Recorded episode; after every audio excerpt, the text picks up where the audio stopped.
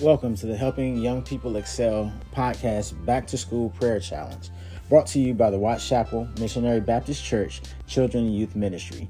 Watts Chapel is Christ-centered, biblically based, and ministry-focused, where Reverend Doctor Harry L. White Jr. is the pastor.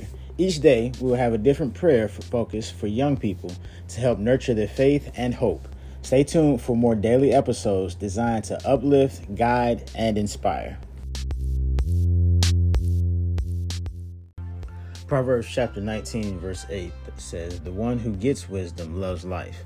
The one who cherishes understanding will soon prosper." As we enter this day of our prayer challenge, today we pray for wisdom.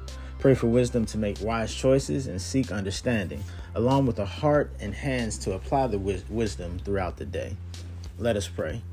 Heavenly Father, we thank you for blessing us another day.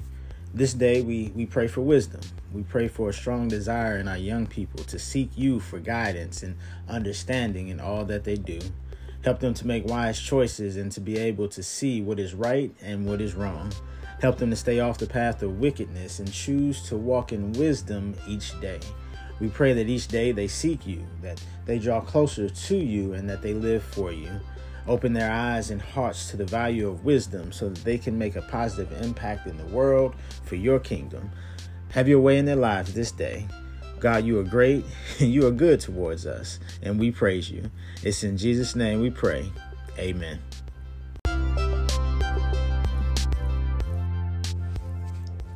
Thank you for listening to today's episode.